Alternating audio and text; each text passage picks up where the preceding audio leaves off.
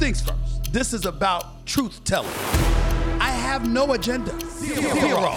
I always have questions. What's the problem? That's just who I am. This is what No Mercy is all about. Hey, here I come. You can book it. Ah!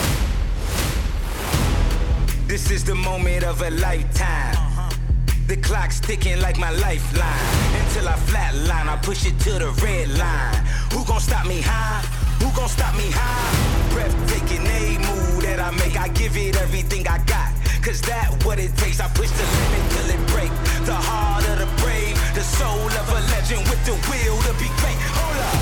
Welcome.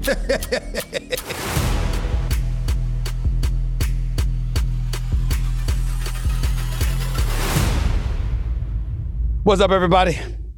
Welcome to this latest edition of No Mercy. I consider it a special edition myself, but I'll tell you that reason in just a minute.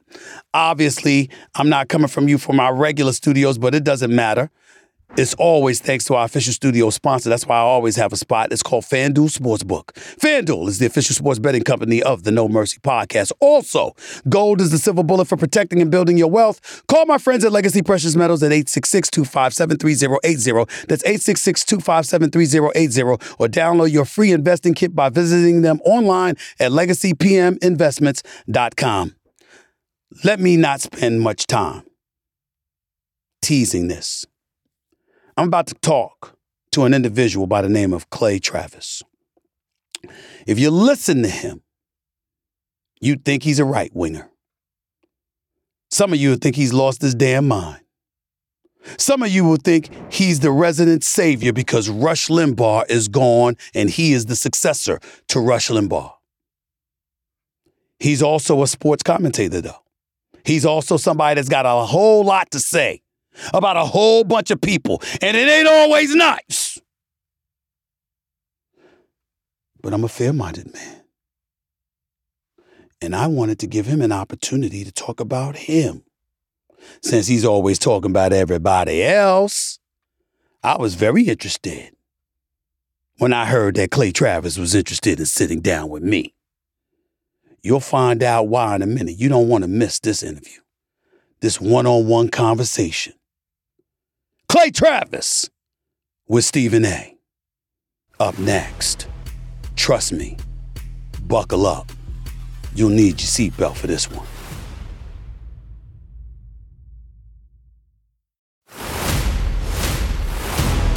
This is the moment of a lifetime. The clock's ticking like my lifeline. Until I flatline, I push it to the red line. Who gon' stop me high? Who stop me high? Ladies and gentlemen, my guest today on No Mercy is no stranger to controversy and will tell you what he thinks when it comes to sports, politics, or a myriad of other issues on the Outkick podcast or the Travis and Sexton radio show. Contrary to what he might believe, I don't dislike him. I really, I really don't. You know, I mean, I was looking forward to having this conversation. To be quite honest with you, I'm talking about Mr. Clay Travis himself. What's going on, Clay? How are you, man? How's everything? Hey, I'm great. And contrary to your opinions, uh, there to start, I actually super have respect for you, uh, and I'll get into that for many reasons. But number one mm-hmm. is there are very few dudes or girls that can handle, as you well know, three, four hours of daily programming, whether it's right. yourself, Colin Cowherd, Skip Bayless. There are very few people who every day people will tune into and pay attention uh, to. And I think people, you, you describe me as controversial. See, the crazy thing is, I think I, everything I say is 100% common sense. So, what I would just say, first of all, I appreciate you having me on. I'm excited for this. I think we'll have a good time. But I just encourage everybody out there kind of listen along. And I think they're going to be like, you know what? I actually agree with a lot of what he's saying. And I bet you're going to agree with what a lot of what I'm saying as well. But let's dive in. Damn it. You, you know what? That's too many damn appearances on Sean Hannity's show. That's exactly how he started off the interview. That's the kind of stuff that he says. I bet you you'll agree with most of the stuff I say, Stephen. That's what that's the kind of stuff that he says. And as you know, I've known him for years. Yep. But I want to I want to ask you this question because as a guy, I mean, you've got Outkick, you've got your show with Sexton, which by the way succeeded the the, the late Mr. Rush Limbaugh. Now, I didn't agree with a lot of his politics. I didn't agree with, uh, with some of his sensibilities, but there is no denying he was the elite great radio host of our generation. Yep. I don't give a damn what anybody says. He's one of the best to have ever done it. We can never take away the EIB network and what he was able to do with that.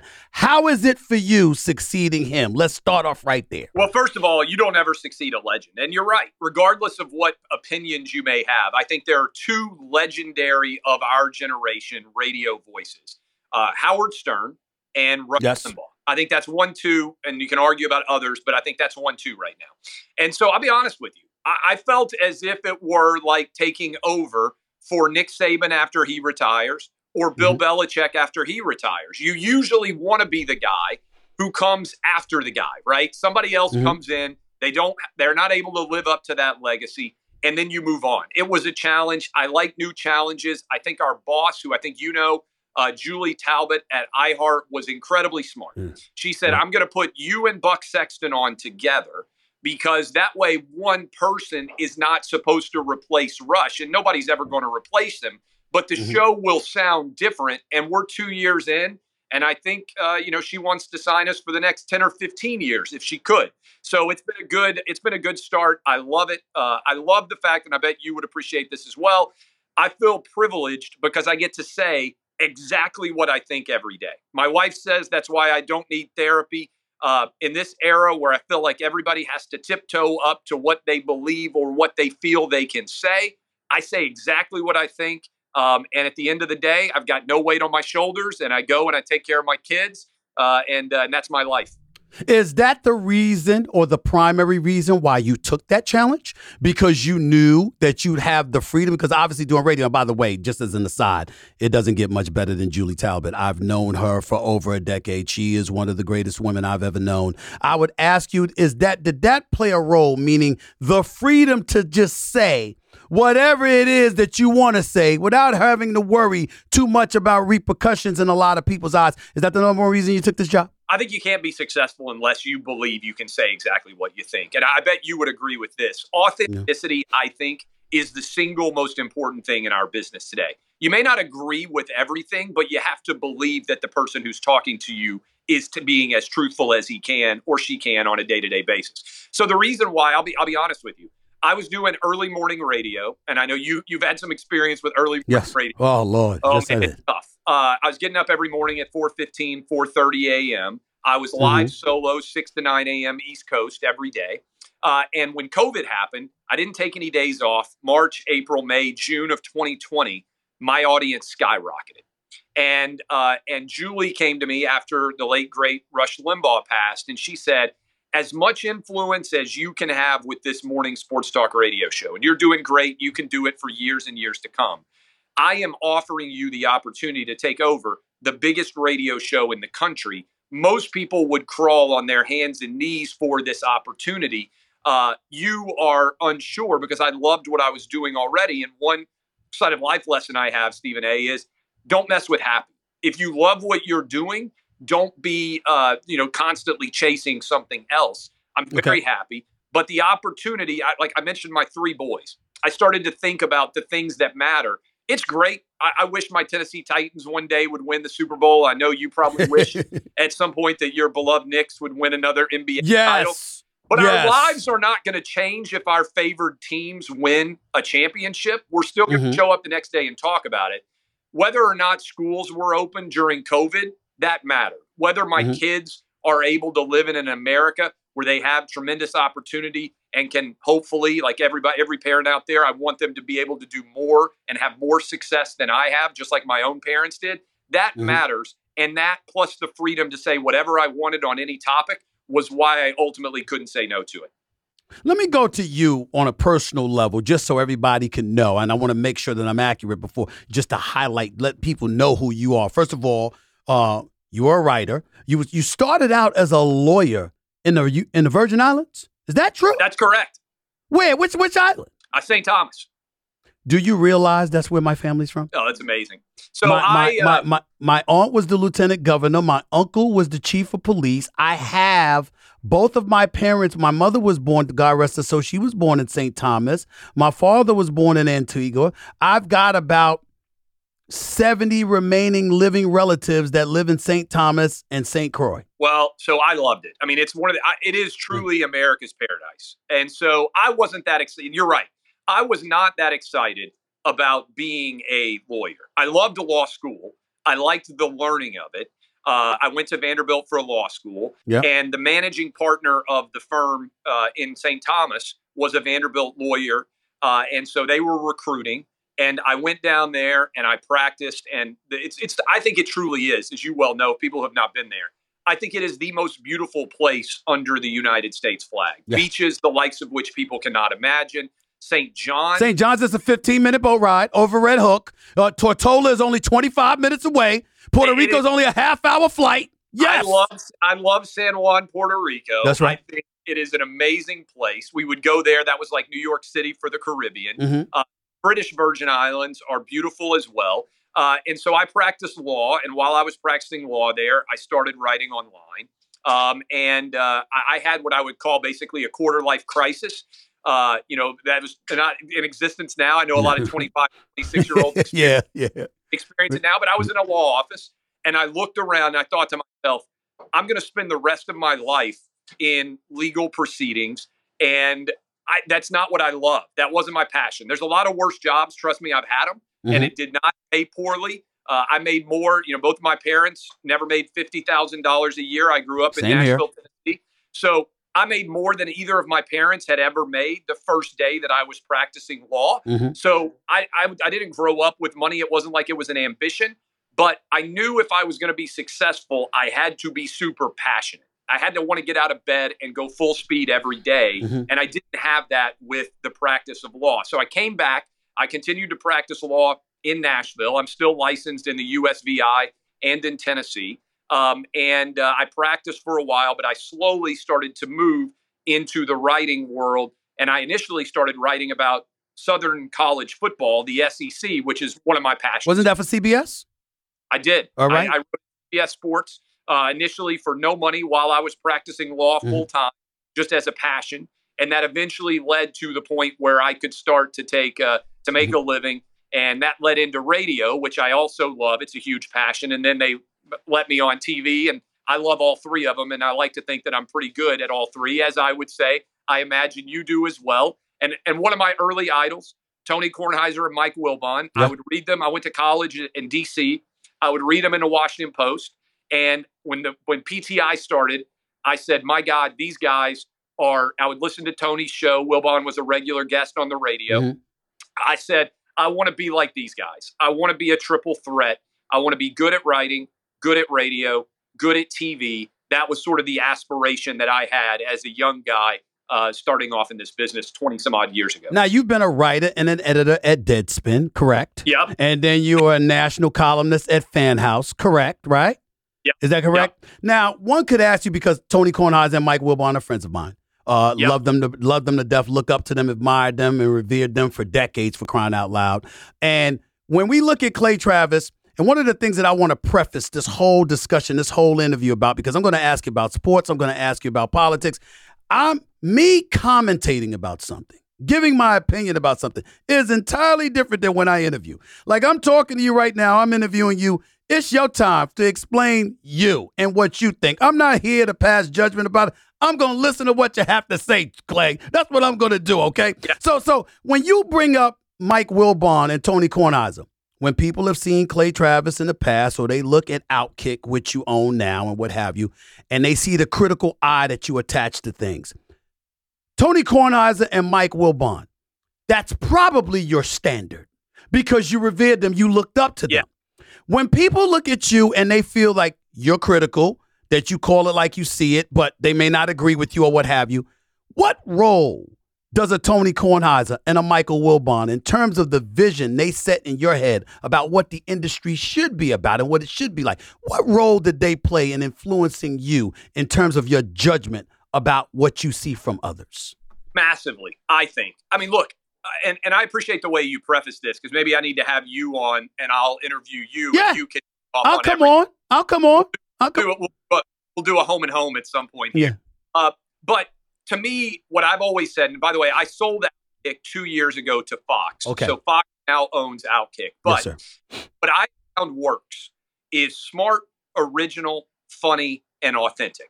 If you can put all four of those things into a piece of content radio, TV, writing it's a home run. It's hard to be all four of those things every day.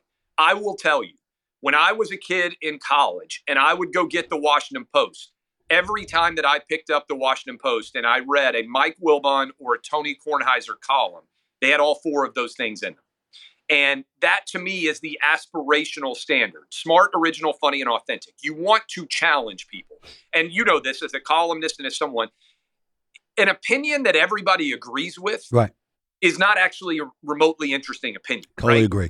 and and a lot of people out there i feel like in this social media world that we've created there's a rush to consensus everybody has to have the same opinion and to me that's the antithesis of the media environment especially in sports that i grew up a part of where i was i would devour newspapers right i was I'm, i still get the new york times the wall street journal delivered in print to my house Mhm. every day and i like to read the print copy but when i was in college they're trying to get college kids to read and my, my friends would make fun of me, but I would read the USA Today, Washington Post, New York Times, uh, Wall Street Journal every day, all four of those newspapers. I would just devour all of the opinion that was in there. Okay. And I like divergent opinions. Why I enjoy So reading the New York Times and the Wall Street Journal editorial pages. But I just, those guys, that's the standard, right? I think they are the two best national newspaper columnists that I have ever read, read in my entire life. And so for me, as a young kid, that's the person I would look at and say, man, I want to be able to be as good as those guys are at what they do someday. But is that a bit harsh from this perspective? People who don't measure up to them. Yeah. Okay, they may be very good, may be very talented, smart and funny, obviously authentic. You know, you take all of those things into consideration. They may be those things and they may truly believe. I'm talking Yeah. about any journalist out there. They may truly believe what they're saying, and it just happens to flow with the consensus as opposed to somebody lacking the courage to deviate from the consensus. Do you ever take that into consideration? Yeah, look, what I've always said is I'm not a guy who looks over my shoulder. And what by that what I mean is I tell you exactly what I think and I don't look to see who's lining up behind me one way or the other. Mhm. And I try in my mind to have a consistent pr- uh, perspective, right? So if you read me 10 years ago and you or listen to me and you listen to me today, I like to believe you could go back and there would be a, almost like a judge, a consistency of opinion. And so, uh, you know, my wife says she didn't listen to my radio show. Wife Uh, Lara, right? That's her name, Lara, right? got three kids. She's Yes. an amazing mom. Yeah. Uh, she uh, says she couldn't listen to my radio show for a long time because we would have conversations and she would say, You can't say that on the radio. And what I found is the more often I said the exact same thing that I would sitting at our kitchen table or out in the bar on the radio, the bigger the audience got because I connected with that audience in a way that did not seem like there was pretension associated with it. Um, and so I think that is the key. That's why I come back to smart, original, funny, and authentic. Over time, I think if people listen and pay attention, you may get attention, and you well know this. Somebody you you have one take and it pops, and several million people might get exposed to it, but it's just a part and parcel of what you would say on a day to day basis. And sometimes those things that'll pop, people say, "Oh, a lot of people disagree with you," or whatever else.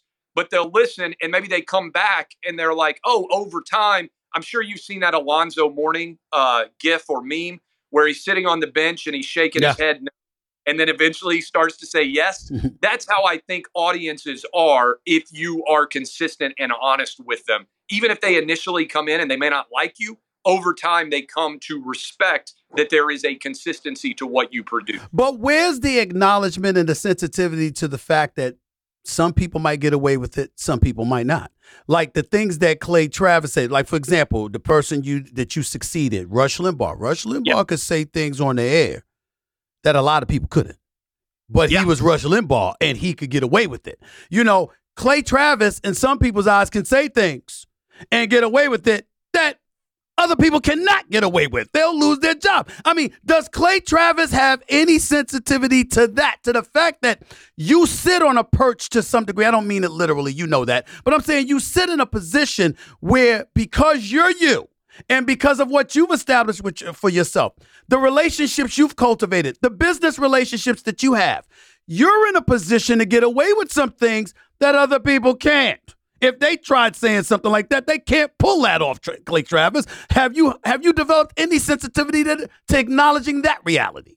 Oh, I mean, I think you just have to go through the fire. People try to cancel you all the time. Yeah, they do.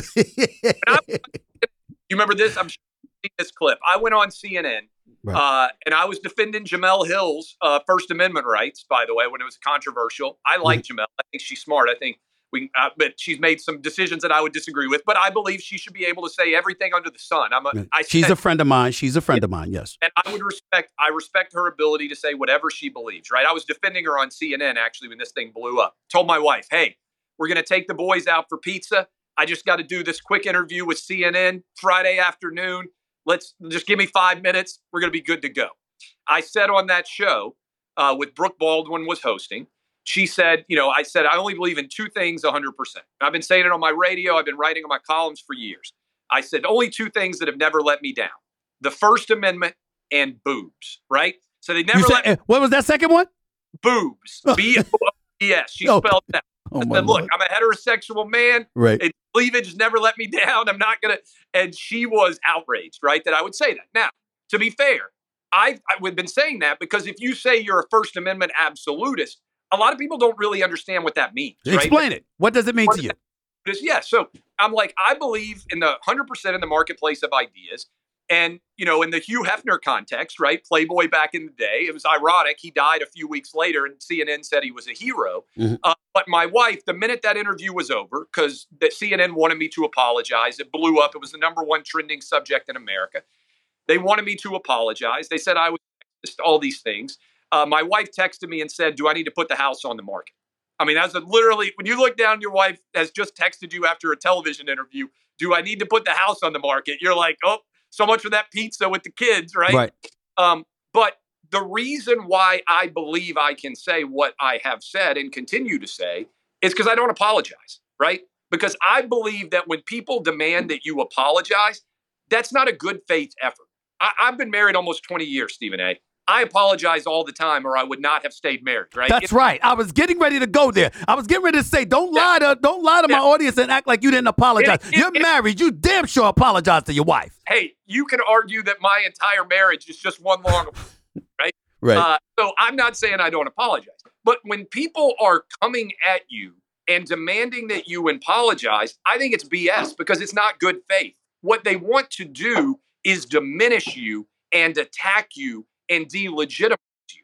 And your audience, and, and I mean your audience, my audience, everybody's audience, mm-hmm. when you take a knee, when you bend the knee and apologize for something that you have been saying for years, they know that you are dishonest and they won't have their your back anymore. And I'll give you a great line. Okay. Charles Barkley is a great dude who's come through, right? Charles Barkley can say anything, right? Okay. Charles Barkley, a friend of mine, he told me years ago. He said, Clay, if you worry about the people who don't like you, then the people who do like you won't like you anymore. And I think that's so perfect in this social media age because there's a lot of people who are constantly cowering, they're fearful, they're afraid of saying what they really believe. And when that occurs, they can smell that weakness. It's like a shark with blood in the water. Mm-hmm. They will come and they will take you. Look, and another thing is, if people come after me, I go back just as hard. And I think there's a fear sometimes because people get used to like that kind of cowering and being in a, in a curled up fetal position. That's not me. I'll say exactly what See, I see. Here's the thing that's interesting about what you're saying, Clay. I can sit here and act otherwise, but I won't do that. I agree with you. I get where you're saying. I don't, I don't think you're wrong, in terms of what you just explained, apologizing for the sake of somebody making you feel compelled to apologize. Yep. I agree with that. But what I want to, what, but what I want to say is, what if you realize, be, by off of somewhat what someone else is saying, that indeed you might have been wrong? What if oh. you realize that you know what? I kind of messed up here. I didn't really mean it that way. I, I, and, and not only that, I got to rethink that because I'm wrong. Or let me take it a step further. You said you have three wonderful kids. Yep. What What about the kind of imagery and that you want to project to them in terms of being able to fess up when you're wrong because you certainly don't want them to lie to you or you don't want them to hold on to something just because they said it and dad and mom are telling them they're wrong but damn it i said it so i'm going to hold on to it and i ain't going to apologize you don't want that do you No, 100%. And Okay. I think, look, the most important thing in my life is my three boys, right? Right. And so I am old school a little bit in this context. The only thing I really am concerned about is my wife and my three boys, the people inside of my physical house. okay I, I say all the time, there is all sorts of external issues going on in the world. I've got a 15 year old, I've got a 12 year old, I've got an eight year old, three boys. My job is to raise them into the best men that I can in, let's be honest, a world that doesn't really like men at times. And and I, I bet that you can feel that too, even though I there are don't times that you are a father, but raising them into productive husbands, dads, hopefully in their own life is what I focus on a lot. So, to your point, I have always said I'm not opposed to apologies if I get something wrong. I do 15 hours of live radio on the biggest radio show in the country, just about. I so far have not said anything that was wrong, but if I get a fact wrong, we immediately come back on the show and say, hey, by the way, this is wrong. And I'll give you an example. I, I work as hard as I can to get my facts right. And let me explain why. I feel like we live in a country now that is focused so much on the end argument that oftentimes the factual foundation of an argument does not matter. And I'll give you an example okay if I came out to you and I said, "Hey, I don't think Patrick Mahomes is going to win the Super Bowl this coming year, 2023 going into 24." okay You may or may not agree with me. You might say, "Hey, you know, Josh Allen's stepping up. Who knows? There's uh there we'll see what happens with Joe Burrow. We'll see what happens with Lamar Jackson. There's a lot of really good AFC quarterbacks, right? Mhm. Any number of arguments you can make against Patrick Mahomes. But if I said to you, I don't think Patrick Mahomes is going to win the Super Bowl because he's never won a Super Bowl before, yes you can have the same opinion as me, but you should trust me less because my facts are wrong. Mhm. What I see happening too much in this country is there are factual inaccuracies that make arguments bad. And so when I get a, something wrong on a fact, and I, I, I get my audience, I apologize to them. I said, you know what? I should have never done this. March 2020, I looked, this is something I got 100% wrong. I own it. I looked at the COVID data that China was sharing and I tried to extrapolate it to America, and China lied to us. And I trusted that data, and it made my factual early opinions in March and April of 2020 Mhm. not as good as they should have been. And I Mhm. went and I apologized to my audience. I said I shouldn't have trusted these numbers coming out of China. I was wrong. I think your audience will respect when you acknowledge that you were wrong. What they don't respect is when they believe that you are just trying to preserve yourself. And look, the, the Well- reality. There, hold, hold- let me interject. Let me interject because Yeah. there's a there's a point. Let me let me say this: the audience respects it if the level of adamance and vehemence that you articulated and expressed when you thought you were right equals the same when you recognize you're wrong. Correct. If you're if you're if you're loud, if you're loud and and outspoken and and, and adamant when you believe you're right, but then you're timid and quiet when you're wrong, and, or, or you dedicate a week to a subject when you think you're right, but you dedicate two minutes when you're wrong. That's an inconsistency there, Clay. Right?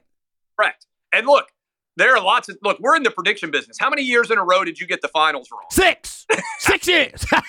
no, no, no, no, listen, you're talking to me, Clay. I knew you would have that information. That. You're damn right. I was now. I had reasons for it. I didn't know about the injuries. I didn't know that Gregg Popovich would bench Tim Duncan. You know, for a key rebound. Yeah, I didn't know. I didn't know a lot. I didn't know that LeBron James would fold in the fourth quarter against Jason Terry for crying out loud. I didn't know these things were going to happen. So that's absolutely true. So I'll give you one for me. Right?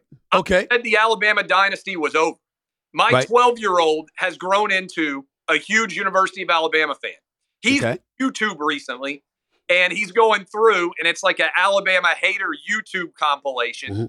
And he comes to me and he's like, Dad, watch this. And it's just somebody savaging me because I was 100% wrong about like six or seven years ago. I thought Alabama's uh, dynasty was over, right? Right. So I eh, like I, I I live that right, and I think we're being held accountable. But being right or wrong, and I, by the way, you're an entertainer. I respect that. We are in the world of sports. Sports is the toy chest of life.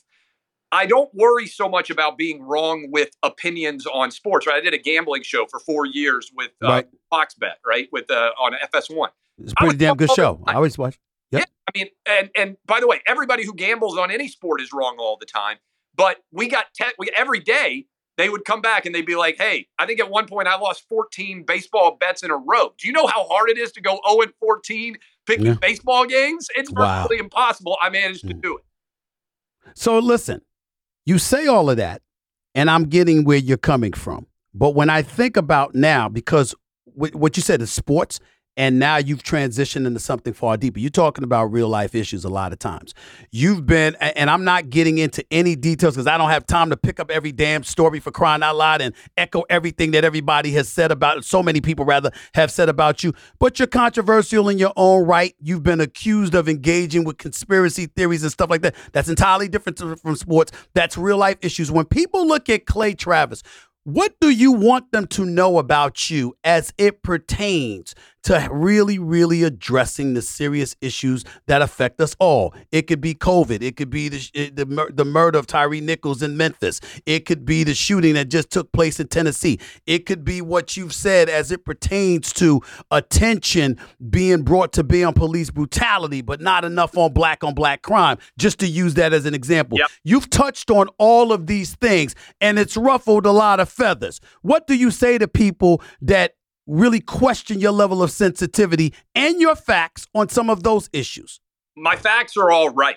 You can certainly question my level of sensitivity. I'm old Okay. school in the sense that I'm sticks and stones may break your, you know, bones, but Mhm. words will never hurt you. That's the way that I was raised. That's the way that I raised my my kids. Um, Mhm. I am 100% First Amendment first. Make all the arguments you want. Get your facts right. That's what I try to do. Second part, I'm 100% opposed to cancel culture. I think if we had real, honest, legitimate conversations, you may think people out there listening right now, they may be like, man, I disagree with Clay Travis 100% on this issue. I would be like, that's fine. Let's, you know, tap beer glasses. I bet there are four other things that we could find that we have common ground on. Okay. But I, that to me, that's what sports used to represent.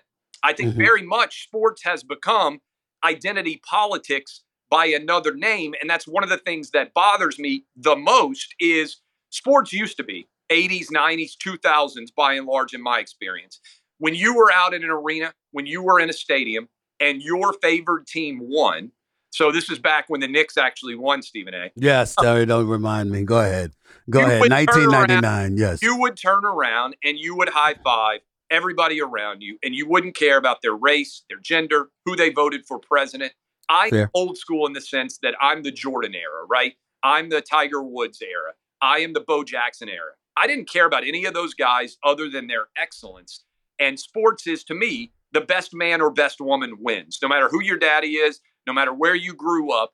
And now I got to look around and it's like the best man who identifies as a woman is suddenly a women's champion. And I just I just fundamentally reject that. Well, I definitely agree with you from the standpoint I'm against cancel culture. Yep. You got you are absolutely right. We agree on that. But let me ask you this just for clarification.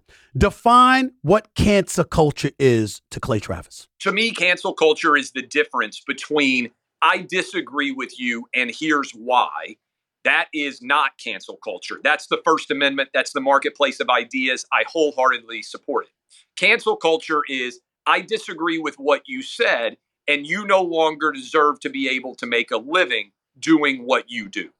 Yes. To Yes. cancel culture. We And that, by the way, we agree. whether you're in media like us or whether you are uh, you know just some random person who goes on facebook and posted something and you are an employee and all of a sudden you can't do your job anymore um, i think we should have real conversations uh, Mhm. but i am opposed and i was consistent that's the argument i was making at cnn when everybody tried to cancel me um, Mhm. i was comparing Jemele Hill and her opinions on donald trump she called him uh, you know a, a white supremacist i think and I said, look, I think she should be able to say that. But I similarly think that Curt Schilling, who now works at Outkick, but that he should be able to say, hey, I don't agree with this transgender agenda.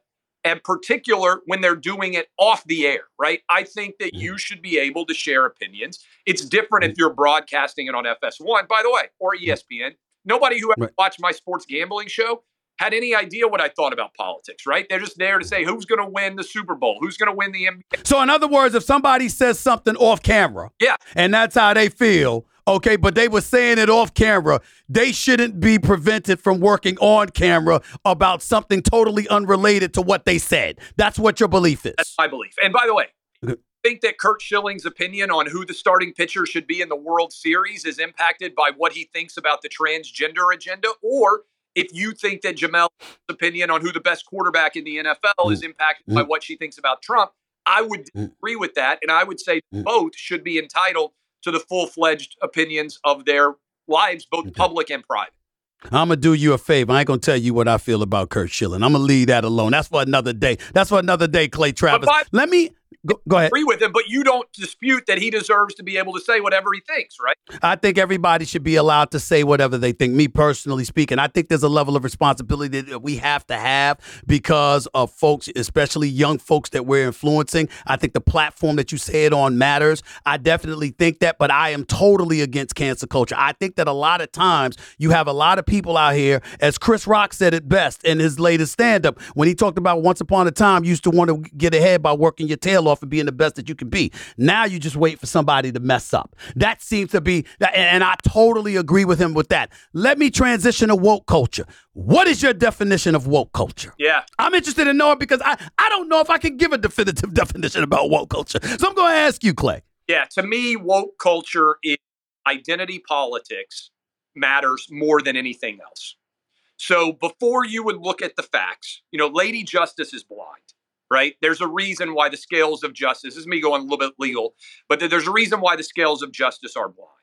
Because as soon as you allow yourself to be influenced by the identity of someone, and you are ranking basically hierarchies of victimization based on identity. That is, people things things that people are not choosing. You didn't choose to grow up a black guy.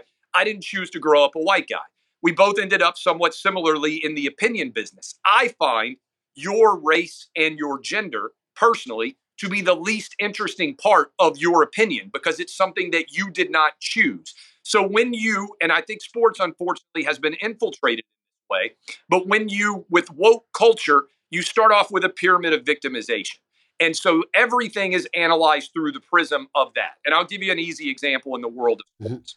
Mhm. How much different would uh, the Deshaun Watson case, right?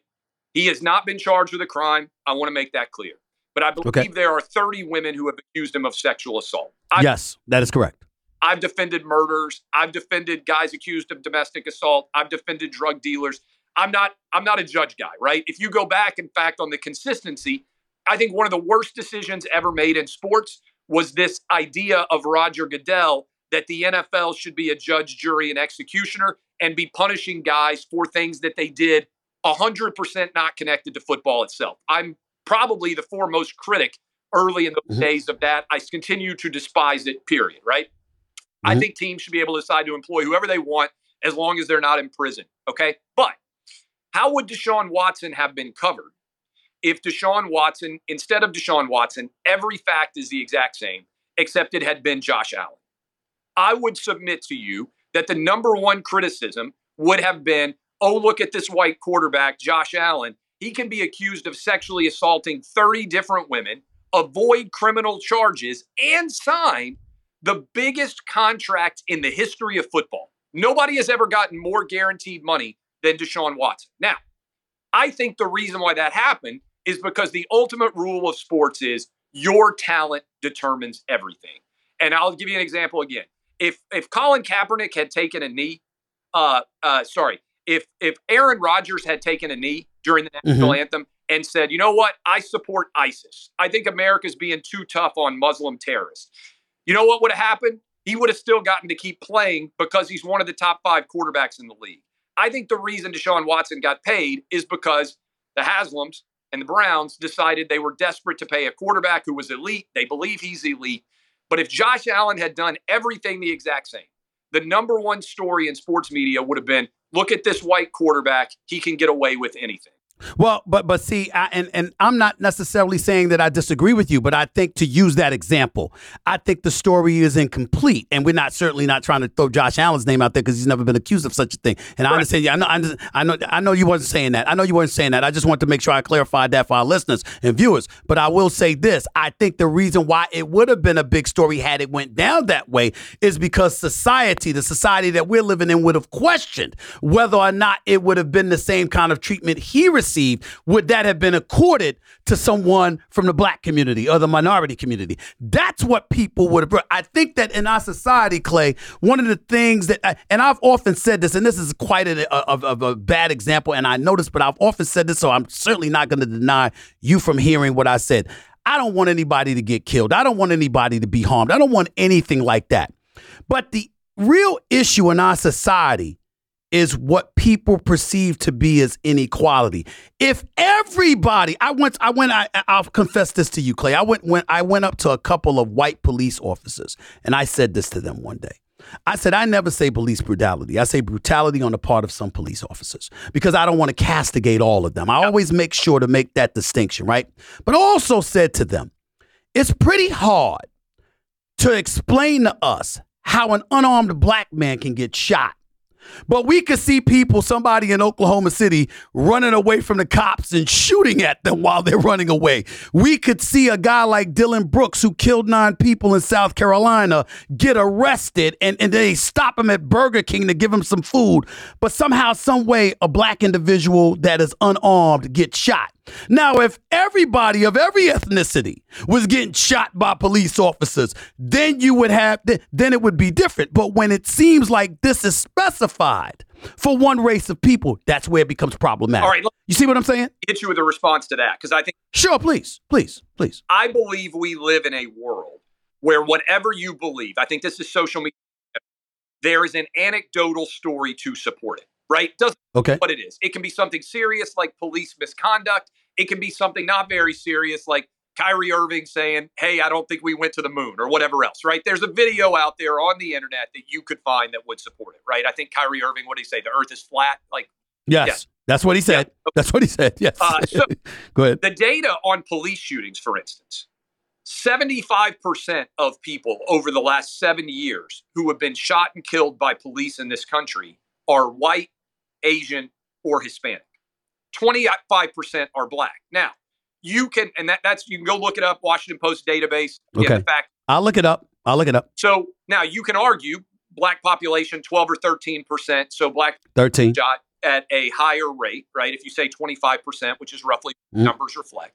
Uh, but then I think you have to go into violent crime. The other thing I think is interesting here is no one ever argues the police are sexist, but almost everybody police shoot dudes, right? Like, and almost everybody they arrest. Most people, mm-hmm. grandmas, mm-hmm. are not out there creating very much of a stir, right? So, my point on that, and it ties in perfectly to me with the Colin Kaepernick thing. If Colin Kaepernick had came come out and said, you know what, I believe there's far too much violence in this country. I think police are shooting way too many people, white, Asian, black, and Hispanic.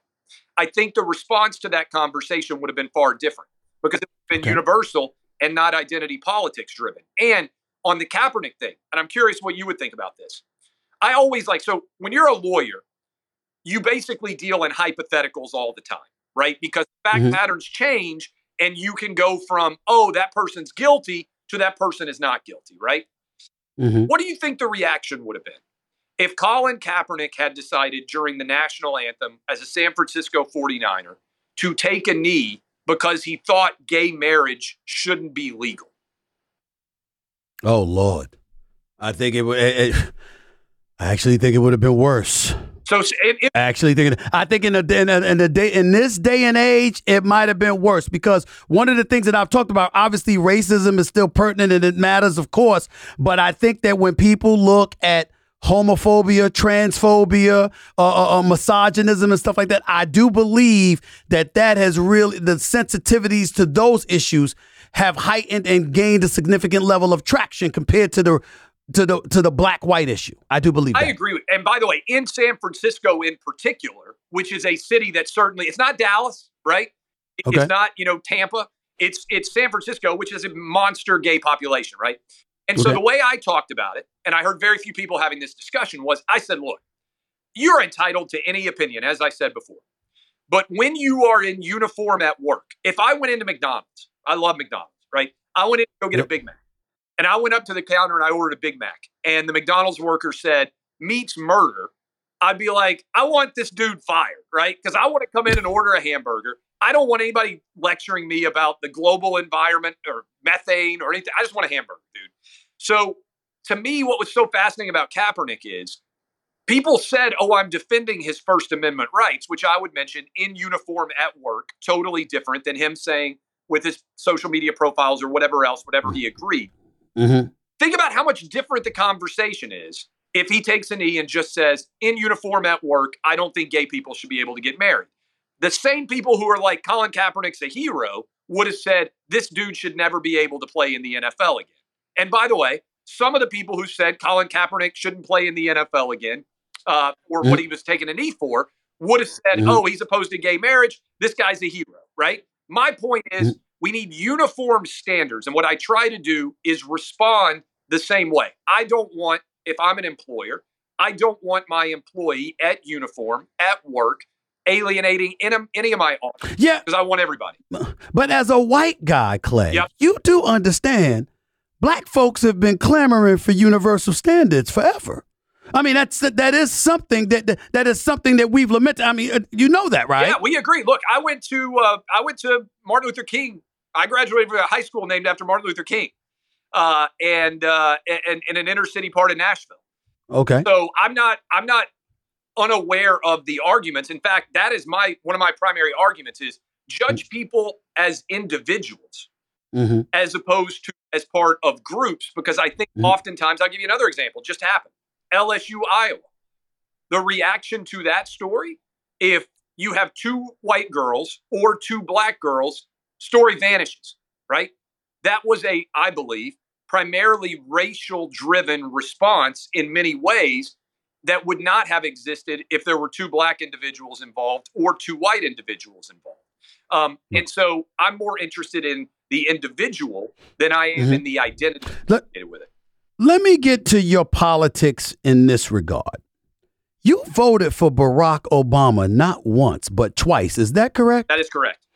You voted for him, and you said at the time you previously, um, you, you said uh, in 2020 when you announced that you were voting for Donald Trump, you said you had never voted Republican before then. Correct. So what? So when people listen to you on the radio, or they read your stuff and, you know with Outkick, or they see you on Fox News because you contribute to Fox News. I've seen you on Hannity with his crazy self. I mean, uh, you, you, you know that's my man, but I think he's crazy. You know that, but uh, that's all right though. That's right. He knows I think he's crazy. There were more of that. He's my guy, but I think he's crazy. Like my wife would say, he's my husband, but I think he's crazy on something. Yeah, yeah, yeah. That, that happens. But but what do you say to people that says to about Clay Travis? How the hell did you get to this point? If you never voted for Republican, you never voted for Republican in your life until 2020.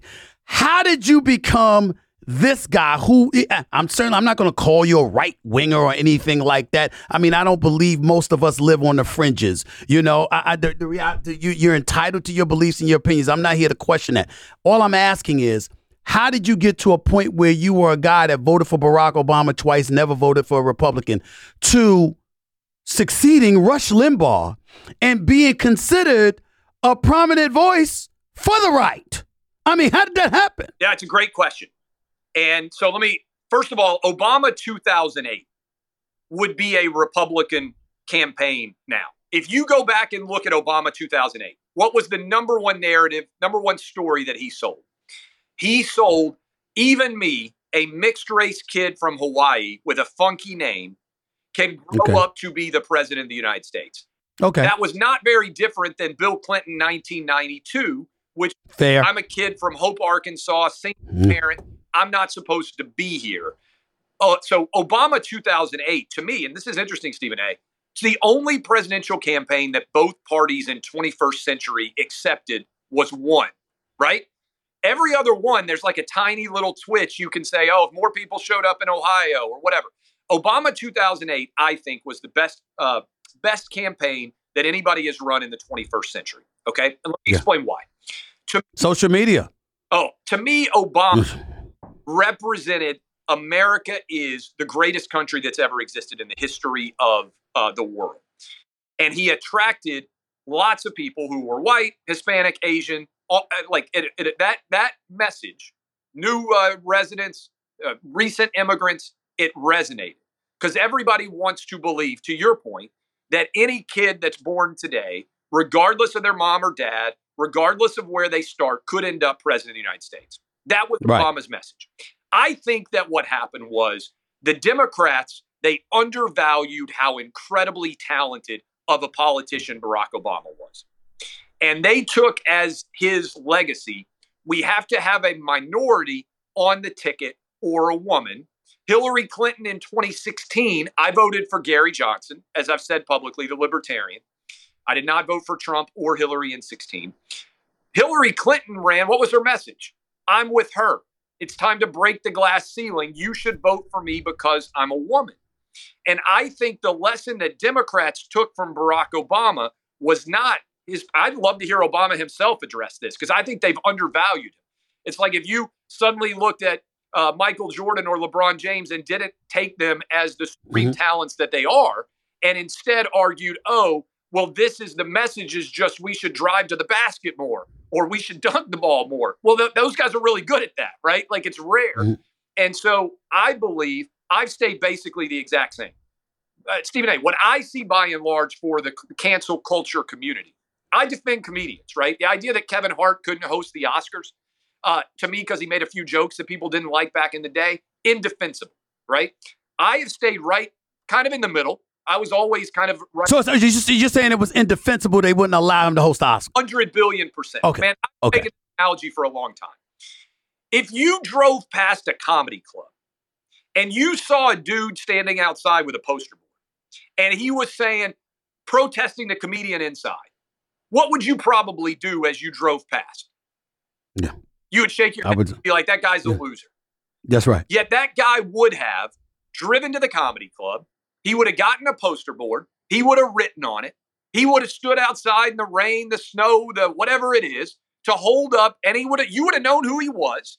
He would have stood behind his own opinion, and you would drive past him in your car, and you'd be like, "That guy's a loser." If you don't like the jokes that a comedian's going to tell, just don't go. Yet in social media, if that same dude gets online and he shares some joke from 10 years ago and says, Oh my God, look at what Kevin Hart said, or look at what Chris Rock said, or Dave Chappelle said something against the transgender community, then we have to cancel it. So I think by 2020, I think Trump's 100% right on China. I have called out the NBA. I think we're missing the fact that China is far worse today than the Soviet Union was in the 1980s. I think they want to crush us. And I think we have to man up and go toe to toe with China. Uh, I think the cancel culture is 100% wrong. So, whatever opinion you have, say it loudly. If people don't like it, then you can't wipe them out. Uh, I am on that uh, perspective. And again, I'm coming from the 80s, the 90s, 2000s, where I Mhm. think we all have way more in common than we do different. And I think we've Right. allowed a tiny cadre of crazy woke people, primarily on social media, to totally destroy and distort our national conversation. So, What about what about what about but what about the craziness on the right? Cause you, cause you, you, you know, there's crazy people everywhere. Okay, I mean, I will concede that some of the stuff in the woke culture, I'm, I'm, I, I got you. Yep. But on the right, you know, the, you, you listen to the Marjorie Taylor Greens and some of the things that she said. I mean, she went on, she went on the air, and you know what she said about Democrats on on the 60 Minutes. I mean, that was entirely inappropriate and excessive and, and, and just out of pocket. You see some of the stuff that, that that's been going on. So my question to you is, what about the folks on the right too? I mean, are you against it all? Are you against it all? they get mad at me, Stephen A., and they'll probably clip this and they will share it. Uh, I'll give you a couple of things where on the crazy right, I don't agree with. Um, and I mean, look, I, I just I don't tiptoe up to it. I think the idea that if you get raped, uh, you should have to have a baby. I think it's batshit insane. I'm gonna be honest with you. Like, you want to step right into abortion? Like, there's 10% of the population that believes that if you get raped by your dad, you should have to have that baby. I think that's crazy. Uh, by the way, there's also 10% of the population that believes you should be able to have an abortion in the ninth month of pregnancy. I think that's crazy. Uh, they get mad. So that's, you know, my personal opinion is I'm where most of Americans are uh, on the issue of abortion, for instance. That makes people very uncomfortable because we live, Stephen A., in a world of absolutes where if you don't absolutely commit yourself to one side, then people say, oh, you're disloyal. I think that's dishonest, right? Another one I'll give you. I think Trump lost in 2020. Now, yes, he did. They rigged the election. I think there was big tech collusion. I think they didn't share the Hunter Biden story like they should have. Um, I think they changed the rules because of COVID. But Joe Biden got more votes than Donald Trump did to be president. He won the election. People get furious at me for saying that uh, to this day. So I think you have to be willing to say things sometimes that your base level of support gets angry about, right? And that, mm-hmm. I think that to me is honesty. And I always say, sometimes people, and I'm sure you get this sometimes too, will yeah. say, I agree with 100% of what you say. And I say, you should you should think more because that's right. You should never agree with hundred percent of what any person says. Never. Yeah, we don't want. I don't want anybody to agree with one hundred percent of what I say. I want them to challenge. It doesn't bother me. They say I agree with everything you say. You're not thinking. You're not mm. actually uh, paying attention to everything I say. Last question to you because I got to get ready to get on out of here, and I really appreciate you taking time out of your busy schedule because you just finished doing your radio show. So thank you again for your time. Here's the question, the last question that I have for you. You've got to a point now where when you hear the name Clay Travis, you ain't really thinking about sports anymore. You're thinking about a guy that has a lot of potent opinions about a lot of serious matters. And then you're looking at the platform that you have Fox News, uh, succeeding Rush Limbaugh with Buck Sexton on, on the EB, EIB net. That's what I'm always call it EIB network or something. I'm always call it that. You know, I mean, clearly the position that you're in right now, it comes with a different responsibility obviously because we're thinking about serious life issues, not just games. Uh, we have to take it that way. How do you feel about where your career is at and where you're going as it pertains to the life, to the lives that you probably will impact along the way in ways that you never would have done discussing sports? Stephen A., what people say to me now, which I never heard when I did sports, is people come up to me all the time and say, Thank you for saying what you are saying. Because I don't feel, every time I speak, I say, Hey, how many people in this audience? And I think this goes for every white, black, Asian, Hispanic person in the country as well. How many people in this audience have thought about sharing something on social media and decided not to because you were afraid about what might happen to you if you shared your actual opinion? Every hand in the whole audience goes up. Every. Mm. And so I said earlier, I feel like I have a tremendous privilege because I get to say exactly what I believe. And after I sold my company to Fox, I don't ever have to work again. Right? I kid my wife with at some point I'm just going to grab my phone and throw it as far as I can into the ocean and just uh, raise my boys and vanish. And she says, You'll never do that. And the answer is probably correct because, Stephen A., I look around and I say, if I wasn't saying what I'm saying, there's almost no one who would be saying And so I feel a tremendous privilege to be able to speak exactly what I think every single day. And I would like to think that I can be helpful towards returning the United States to some form of normalcy, to an era where I would love it if 60% of the people, whether it's a Democrat or Republican, would just be like, you know what? I think the President of the United States is doing a pretty good job. And I may not agree with him or her on everything, but 60% of the American population, we had it with George W. Bush for much of his presidency. Not at the end, for sure, because of course Iraq was a disaster, and that was a bad. Yes. Uh, which is another thing that sometimes makes people uncomfortable. But he was wrong. That's mm. We had it with Bill Clinton, uh, I, and certainly we had it with Ronald Reagan. I would like to believe that we can have it again, and I understand some people are going to disagree, but that is my goal that we could get to a place where 60% of the American public's like, I think the president's doing a pretty good job. I forgot. I can't forget, even though that was supposed to be my last question. This is my last one because I'm dying to hear your answer on this, Clay Travis. I want to know real quick why Donald Trump? And here's what I mean by that. I believe practically any Republican candidate other than Trump would likely beat Joe Biden. Yep. I don't view Joe Biden as receiving 80 million votes. I review I, I view it as 80 million people voting against Trump. Yep. And so considering how divisive he appears to be, the serious questions about his ability to win a general election, the fact that the Ron DeSantis of the world, to the Liz Cheney's of the world, to the Ted Cruz's of the world would vote practically in lockstep at least over 90% of the time with somebody like Trump. You have people who would implement those similar policies. What is this fixation that so many on the right have with this need for him to be that guy, even though it could potentially cost y'all a general election? I agree with almost everything you said uh, there. So let me unpack that. Um, I think Trump connects viscerally with a huge segment of Republican and also other non affiliated voters because Republicans got tired of the Mitt Romneys of the world.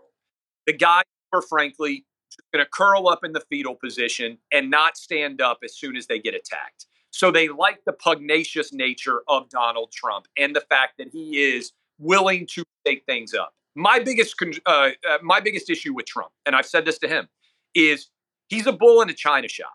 I think he often gets to the right result, but in the process, he just breaks a ton of things along the way. So the argument that you just made is, I think, the exact argument that Ron DeSantis is going to make when he officially announces in June ish of this year. And I think we're going to see a titanic struggle over the future of the Republican Party between Ron DeSantis and Donald Trump. And I think it's going to be an absolute Donnybrook. And the argument that you're making is the number one argument that DeSantis is going to make. I am a more effective version of Trump. He already lost to Biden. I will kick Biden's ass if you put me in that ring. Trump is going to argue that he is going to beat uh, Biden because he's going to argue that he didn't actually lose in 2020. But I think you're hitting it. I think there's a strong argument to be made that I always think of like this. You watched the Game of Thrones? Yes. Do you remember the trial by combat? No, no, I'm sorry, I don't. Trial by combat, you would get to pick your fighter and yes! fight for you, right? Yes. Make yes. Scene. I love Game of Thrones, right? Mm-hmm. If Democrats could pick the Republican nominee, they would pick Donald Trump. And I would just say to anybody out there thinking, doesn't mean you can't make a bad choice because in 2016, Democrats would have made the same choice and Trump beat Hillary. Mm-hmm. Trump could beat Biden. But if your opponent is saying, we want this guy, you should definitely contemplate why are they trying to make that pick? Yeah.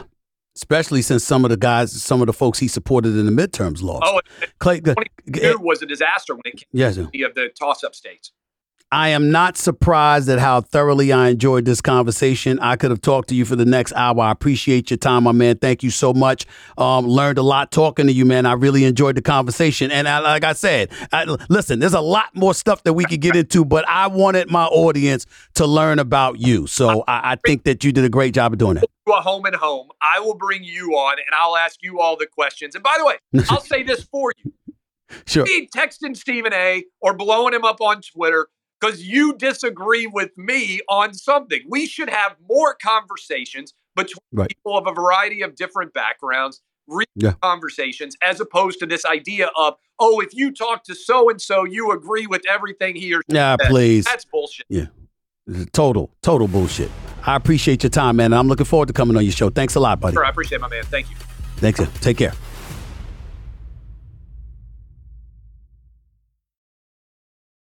Did you know that last year the S&P 500 went down 20%? Bitcoin went down almost 60%, but gold not only didn't lose money, but went up a few percentage points. So far this year, gold has been steadily rising and silver is up almost 30% in the last 6 months. Experts predict gold will continue to skyrocket this year, and you don't want to miss out. That's because gold protects you from inflation and market volatility. Gold and silver should be a part of every balanced investment portfolio. Legacy Precious Metals is the company I trust when it comes to investing in precious metals. What I like about LPM is they have an education first approach.